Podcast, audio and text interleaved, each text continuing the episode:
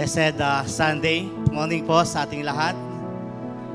Salamat sa Panginoon sa mga hindi na po kayo uh, bisita kundi kapamilya po, kapatid sa Panginoon. So salamat po sa presence ninyo. Nalulugod po kami na narito kayo. At sa lahat po ng mga uh, uh, guest namin dito, uh, welcome po kayo.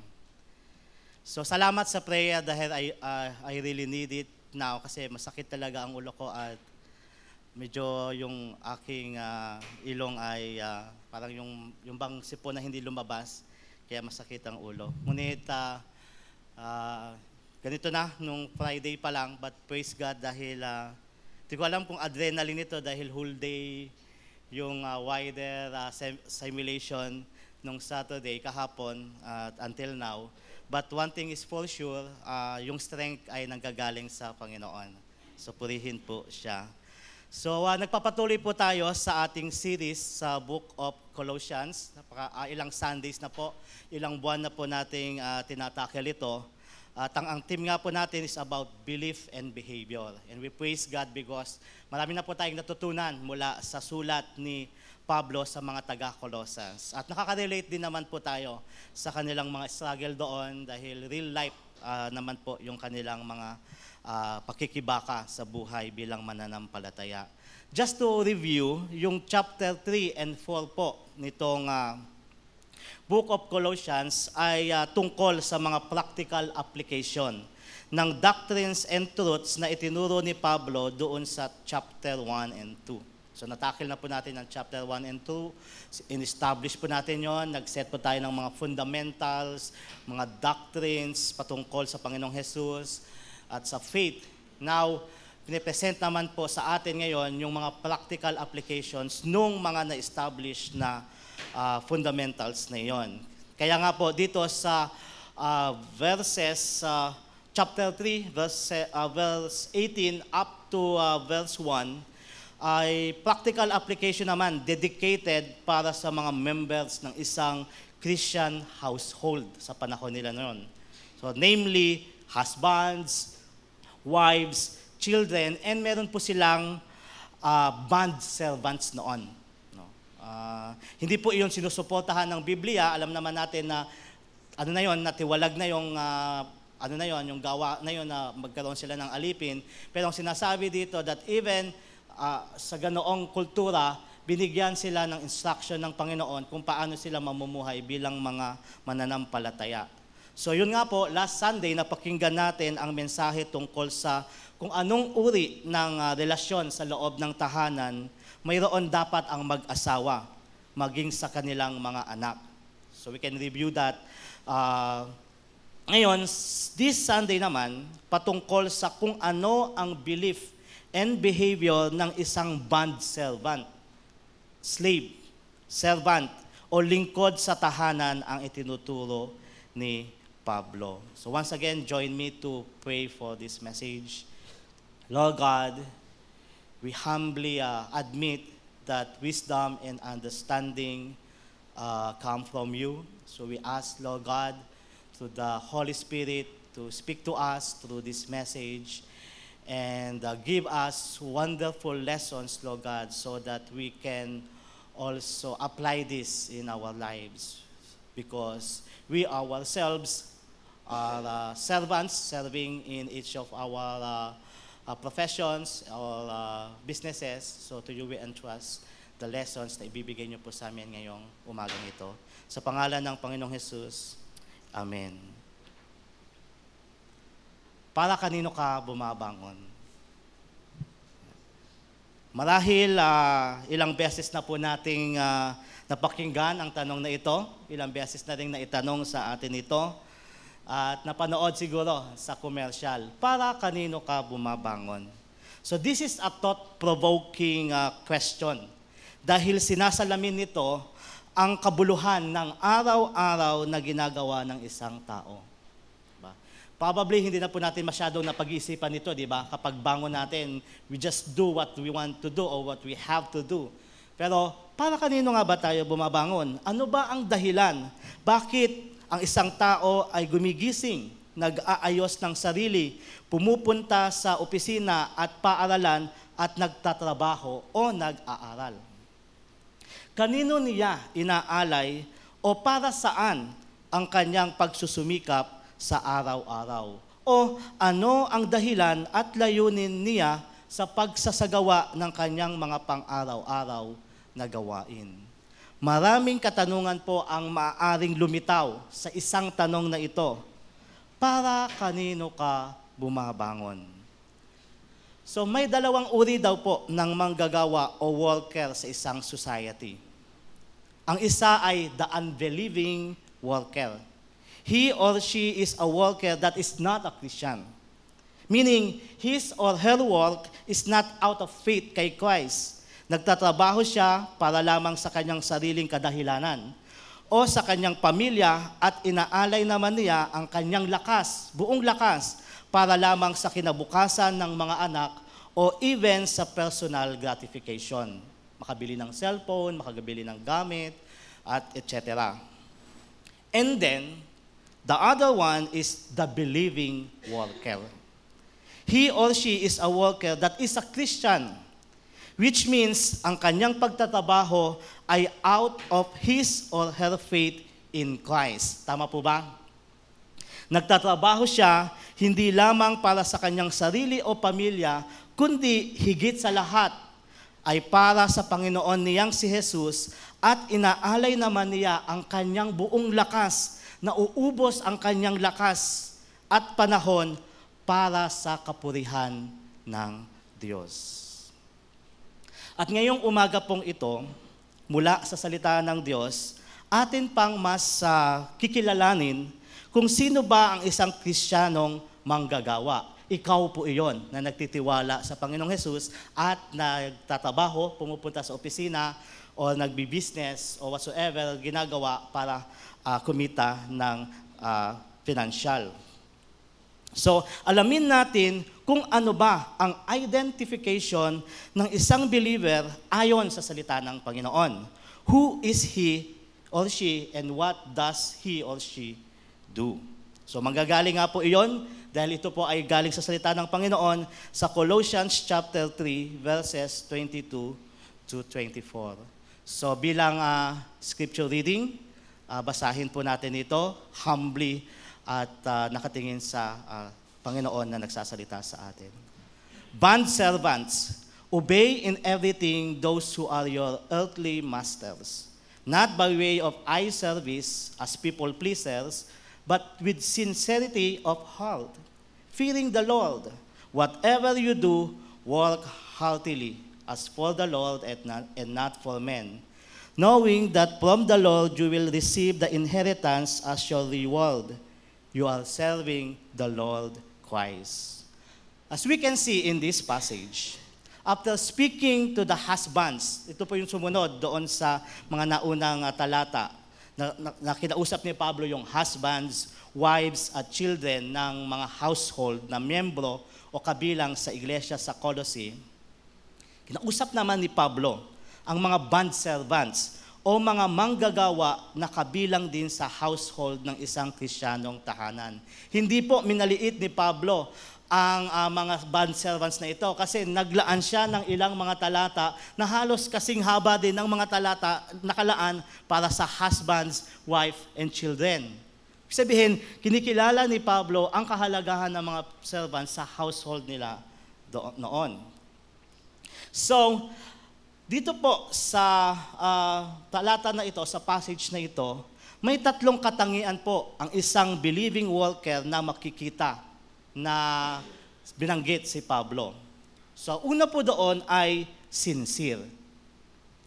They do their work with sincerity of heart. Pangalawa is competent. They accomplish their job with complete competence. At pangatlo, motivated They perform their duties with full of motivation. So isa-isahin po natin ang mga iyon para po sa kabuuan ng mensahe natin ngayon. So ang isang karakteristik ng isang believing worker ay sincere.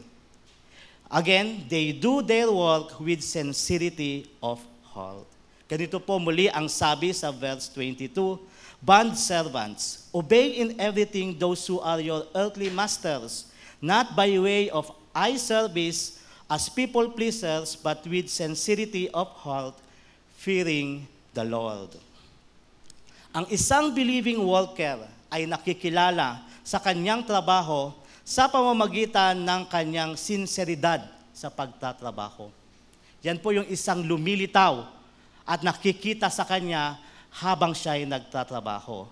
Para kay Paul, ang isang sincere na worker ay ginagawa ang kanyang trabaho not merely to please people or to show off na he, or she is a good worker, but because there is fear in the Lord sa puso niya. Are you familiar with the word petics? Slang po ito, no? Petics. So, para sa iba, it means a person such as an employee just slacking or not doing anything, even if it is working hours. No? There are some naman who pretend to be busy, but in truth, they are doing something else. O kaya, nagpapalipas na lang ng oras until dumating yung time ng out nila. Aabangan mo doon hanggang sa lumagay na yung kamay sa 12 at sa 5 out. So, it is called petics. Pero sa isang believing worker, they do not, they do not work like that. According sa uh, negative understanding ng petics. They do not work like that. Walang Christian worker na pa-petics-petics lang. Hindi sila nagpe-pretend na may ginagawa sa harap ng computer o laptop, pero nagfe-Facebook lang pala o nanonood sa YouTube. Bising-busy. Tapos kapag, kapag dumaan yung boss, ang bilis ng altab. So, they walk sincerely dahil they know na kahit hindi sila nakikita ng kanilang boss o supervisor, alam nila na may palaging nakakakita sa kanila iyon ay ang Panginoong Diyos whom they fear with deep reverence. Wala sa mga Christian yung, kasi we know there is God who sees everything. Kahit magganon tayo, ay alam natin, we cannot uh, hide from God. Ang takot na may paggalang sa Diyos ang siyang dahilan kung bakit ang isang believing worker ay nakapagtatrabaho with sincerity of the heart. Naipakita po iyon sa testimony ni Joseph sa Genesis 39 verses 1 to 13. So we know that story. Uh, siya ay ibinenta ng kanyang mga kapatid at dinala sa Egypt upang magsilbing servant ni Potiphar, isang mataas na opisyalis ng King of Egypt. Dahil sa kagisigan niya, kakisigan niya, nagustuhan siya ng asawa ni Potiphar at tinukso na makipagsiping sa kanya. So, tinay kong mabuti talaga yung passage. Ay, hindi ko naman talaga nakita na everyday siya, everyday na tinutokso. So, probably uh, hindi ko lang na, na-check. Pero, meron talaga sitwasyon na tinukso siya na makipagsiping sa kanya. Ganito ang naging pangyayari sa Genesis 39, uh, 6b up to 9. Sabi, da, sabi dyan, Now Joseph was handsome in form and appearance. And after a time, his master's wife cast her eyes on Joseph and said, Lie with me. But he refused and said to his master's wife, Behold, ito sabi ni Joseph, Because of me, my master has no concern about anything in the house, and he has put everything that he has in my, in my charge. He is not greater in this house than I am, nor has he kept back anything from me except you, because you are his wife. How then can I do this great wickedness and sin against God? So ayon dyan sa talata, dahil si Joseph ay isang believing worker, hindi niya magawang mapagtaksilan ang kanyang master na si Potiphar na pinagkatiwalaan siya at magkasala na rin sa Diyos na kanyang kinakatakutan at iginagalang. Ang sabi nga po niya sa verse 9, How then can I do this great wickedness and sin against God? No, hindi niya kayang gawin ang kasalanang iyon dahil he is a sincere believing walker. Hindi magkatugma sa kanyang paniniwala at sa kanyang takot sa Diyos yung suggestion ng, p- ng asawa ni Potiphar na makipagsiping at magtaksil kay Potiphar. Because he is a sincere believing walker, ang paniniwala niya, I cannot sin against my God. So yun po yung isang characteristic ng isang ah, believing walker. Excuse po.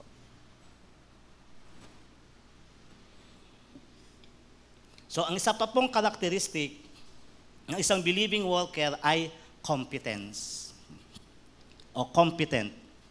A believing walker accomplishes his or her job with complete competence. Hindi half, hindi threefold, complete yung ah, kanyang pag-aim ng excellence. no? Ito naman po yung sabi sa verse 23, Whatever you do, walk heartily as for the Lord and not for men. Ah, praise God, praise God daw eh. Bumalik na po si Justin Brownlee. Eh, palakpak. so nakakilala kay Justin Brownlee. At tapos na po yung kanyang penalty. Si Justin Brownlee po ay ah, magaling na basketballista na miyembro ng Gilas Pilipinas. So kapag ah, i-request po kayo na i-describe ang Gilas Pilipinas basketball team in one word. Sang salita lang, ano ba ang Gilas Pilipinas? O i-describe ang Gilas Pilipinas. How will you describe it?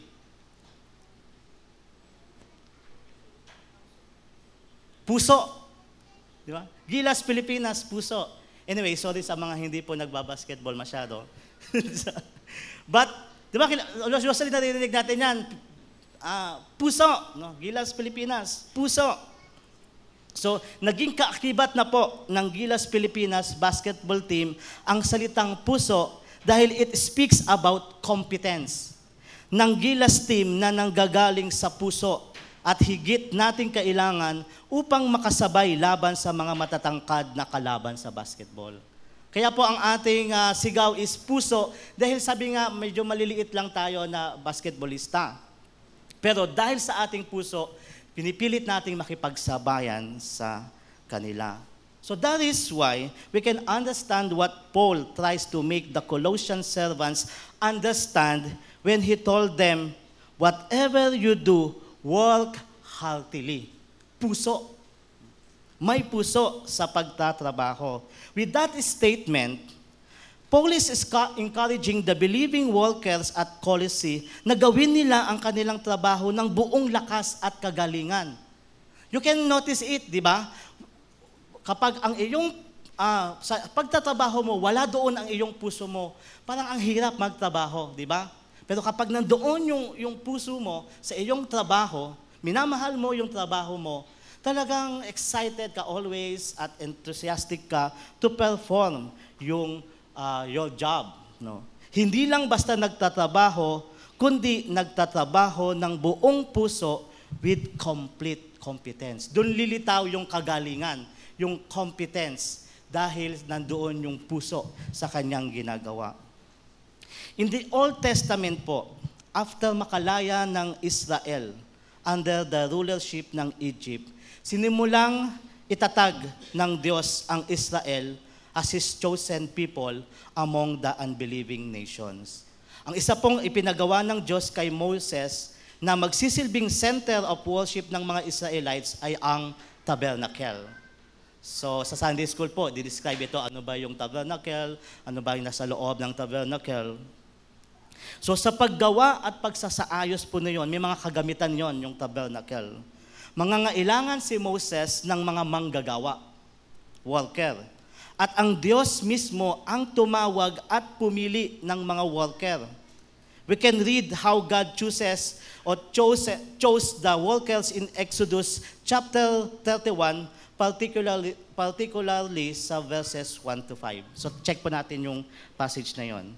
So dito po sa Exodus 31, 1 to 5, makikita natin ang isang reason why a believing worker should do his job heartily or with complete competence. So you may check your Bible, sabi sa Exodus 31, 1 to 5. The Lord said to Moses, See, I have called by name Bezalel, the son of Uri, son of Hur, of the tribe of Judah, and I have filled him with the Spirit of God, with the ability and intelligence, with knowledge and all craftsmanship.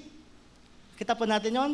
To devise artistic designs, to work in gold, silver, and bronze, in cutting stones for setting, and in carving wood, to work in every craft. Wow.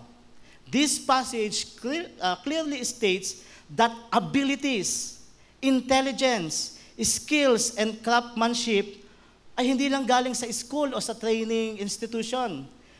Yun po ay all gifts of the Lord that is given upang magampanan ang trabaho na kailangang ma-accomplish.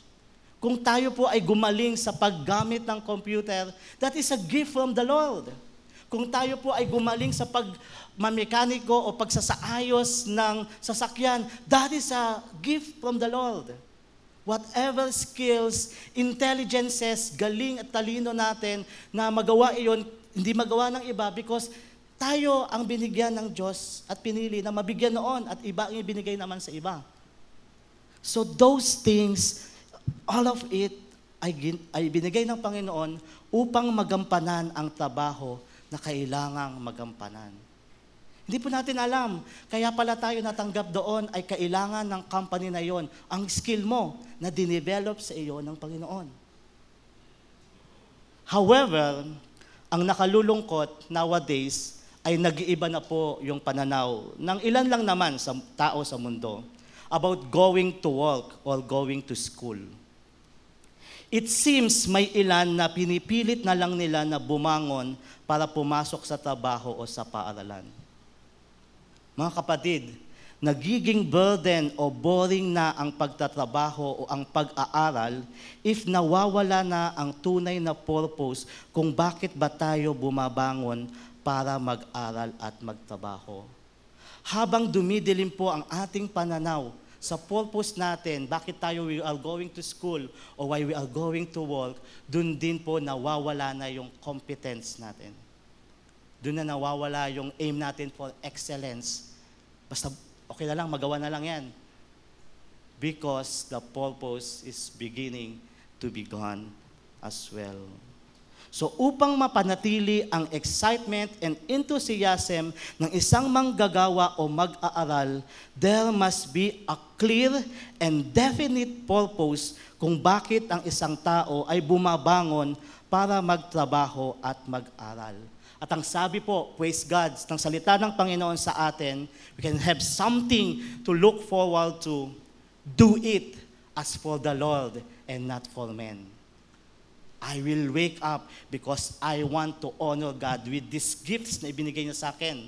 This is needed in my company and I am chosen by God. Humbly, I will perform my duty with, the, with excellence sa abot ng aking magagawa. Mag-aaral ako ng mabuti sa abot ng aking magagawa dahil binibigyan ako ng katalinuhan, ng pambaon, ng magulang na nagbibigay pa rin ng sandwich sa akin sa umaga kahit nag-away kami nung gabi.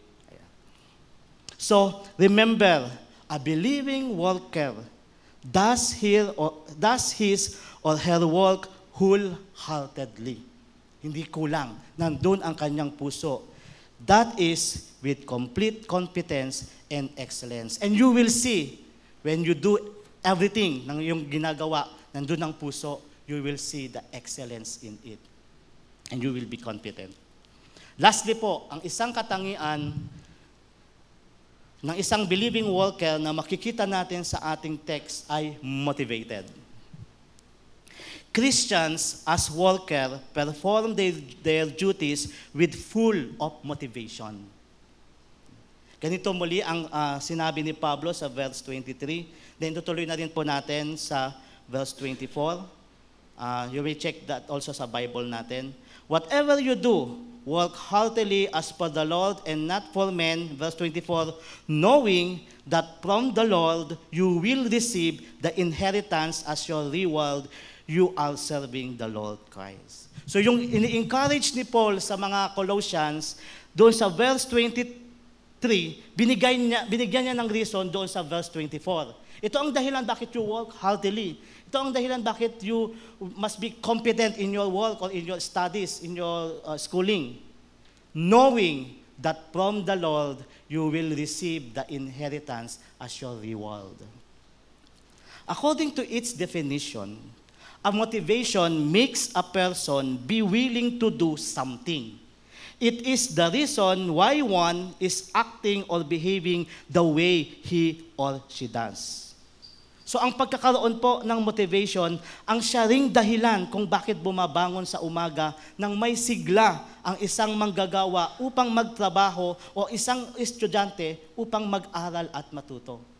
Again, pag nawala yung motivation na yan, ay mahihirapan na siya. Without any motivation, people would just be dragging themselves to work or to go to school. Kapag dumidim, dumidilim na yung kanyang pagtingin at nawawala na yung nagmo-motivate sa kanya, yun, ay nahihirapan na rin siyang gawin yung kailangan niyang gagawin. So makikita po natin dito sa talata na hindi lamang po abilities and skills ang ibinibigay ng Panginoon sa isang believing worker. The Lord also provides for him or her a motivation that would make him her continue to do and accomplish his or her duties. That is why we can really see how sweet, how loving, how good our God really is. Dahil pinrovide niya everything for us na makapagtrabaho tayo. Binigyan niya tayo ng skills and abilities and hindi lang skills and abilities, mo something to motivate us para yung skills and, and abilities na yon ay magawa natin. Thank you, Lord God, our Father. So, and that motivation is a result of knowing that at the end of time, there will be an inheritance for every believer as a reward. At the end of time, there will be an inheritance for every believer as a reward. Kaya, and sabi nga, knowing, knowing that from the Lord you will receive the inheritance as your reward. At ang reward po na tinutukoy ni Paul ay ipinahayag na ni Kristo at mababasa natin sa John 14, 1 to 3. There are so many passages that we can read uh, this reward. But uh, pwede natin, uh, isang example po ito sa John 14, 1 to 3. Do not let your hearts be troubled. You believe in God. Believe also in me, in Christ. My Father's house has many rooms. If that were not so, would I have told you that I am going there to prepare a place for you? And if I go and prepare a place for you, I will come back and take you to be with me, that you also may be where I am. Isn't that a great motivation, my dear brothers and sisters in the Lord? Right now, probably hindi pa natin nakikita physically ang ating Panginoong Yesus.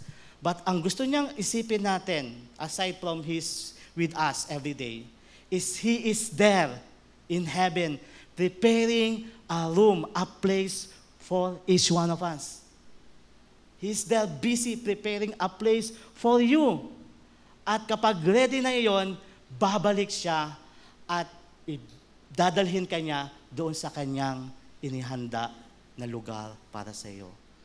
So, ang encouragement dito ni Paul, while waiting, work hard. While waiting, be motivated.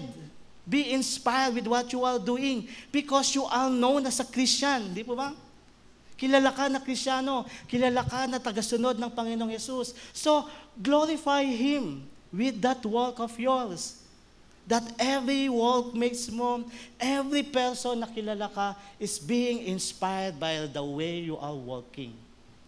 By the way you are performing your duties. So, what a promise. Salamat sa ating Panginoong Jesus dahil kahit man sa mga trials and problems in life, pwede pa rin nating gagawing motivation yung sinabi niya na yon. Yun nga po, isang reward na matatanggap ng isang matapat na kristyanong manggagawa ay ang makapiling ang Panginoong Diyos sa kalangitan. No more pain, sabi ng kanta, no more pain, no more fears. Everything will be wiped out. All the tiredness, lahat ng kapaguran, all the painful, all the, all the humiliation na natatanggap natin sa trabaho or whatsoever, whatsoever, it will be totally gone someday pag nandoon na tayo sa pag-enjoy ng ating reward, sa pagtitiis, pagtsatsaga natin dito sa lupa. Yun nga po, ang gantimpalang iyon ay higit pa sa promotion sa trabaho o sa salary increase o maging sa mga trophy or certificate of appreciation. We welcome all those things. But ang ating uh, saya ay higit sa lahat doon sa uh, isipin na ang ating Panginoon ay babalik for you, for each one of us. That is why Christians who are worker perform their duties with full of motivation because they know great is their reward from Christ in His return. Duties lang po ng konti, pero merong reward pagbalik niya. So those are the identifications of a believing worker. Sincere, they do their work with sincerity of heart competent, they accomplish their job with complete competence, motivated, they perform their duties with full of motivation. Kung nagkukulang pa po tayo dito, huwag po tayong ma-discourage because it means we are still struggling. But our aim is also to succeed, di po ba? To continue to trust in the Lord na lumitaw ng lumitaw ang tatlong katangian na ito sa atin. Magpapatuloy tayo magtatrabaho hanggang kitang-kita at obvious na obvious na we are sincere, competent, and motivated believing workers. So ngayon po na nakilala na natin ang mga katangian ng isang believing worker, so allow me to end this message with uh, by giving us some implications. No? Why does this tell us naman? Ano ang implication nito sa ating lahat since we too are believing workers. Una po, develop a deep reverence for God.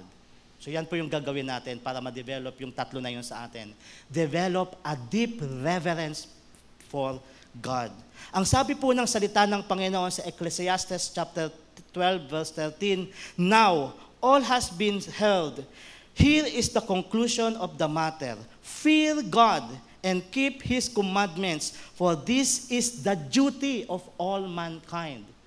More than just, more than accomplishing your duties and job, there is the highest duty na kailangan natin gag, uh, gagawin every day. Fear God. Revere Him. And that way, ay magagawa, makakapagtrabaho tayo with sincerity. Kasi we cannot, we do not want to dishonor and to uh, grieve the Holy Spirit. According to the Word of God, na uh, kung, kung ang isang manggagawa ay may takot at malalim na paggalang sa Diyos, gagampanan niya ang kanyang trabaho at responsibilidad with total sincerity, complete competence, and full of inspiration. Pangalawa po, let God fill you with the Holy Spirit. Let us remember what had happened to Bezalel and the other workers of the Lord to build the furniture and equipment in the tabernacle nagampanan nila ng buong husay at talino ang pag-devise ng artistic designs to work in gold, silver, and bronze, in cutting stones for setting, and in carving wood to work in every craft. Because, sabi doon, God has filled them with the Holy Spirit. Kung hindi po masyadong obvious sa buhay natin, kung nakumikilos siya ang mga conviction ng Holy Spirit, medyo mahirapan po talaga tayo na ma-develop yung tatlong karakteristik na yon. But once na ay unti-unti natin nagiging sensitive na tayo sa mga reminders sa atin ng Holy Spirit, ipinapaalala yung mga salita ng Diyos, then it, you, will, you can really see how you can perform your job with complete competence and excellence. And lastly, always remind yourself that you are serving Christ. You are serving Christ. Bilang isang believing worker, ang isang katotohanan na mahalagang maipani- maipanatili ng isang Kristiyano sa kanyang puso at isipan na magsisilbing motivation niya sa araw-araw ay he is serving the Lord Christ. No? Ang kanyang pagpapagal sa pagtupad ng kanyang tungkulin bilang worker ay para sa katapatan niya sa Panginoong Hesus. His model for serving faithfully sa kanyang pinagtatrabahuhan ay si Kristo. That is the purpose why Paul made sure to tell the believing Colossian servants, tinapos niya yung sentence na yun eh, you are serving the Lord Christ. Ang Panginoong Jesus na nagligtas sa atin mula sa kasalanan, ang siya ring Panginoon na magbabalik upang ibigay sa ating mga mananampalataya niya ang gantimpala sa ating matapat na paglilingkod. And someday, it would be great and wonderful, my dear brothers and sisters in the Lord, to hear the Lord says to us, Well done, good and faithful servants. Purihin po ang Panginoon, to Christ be the glory.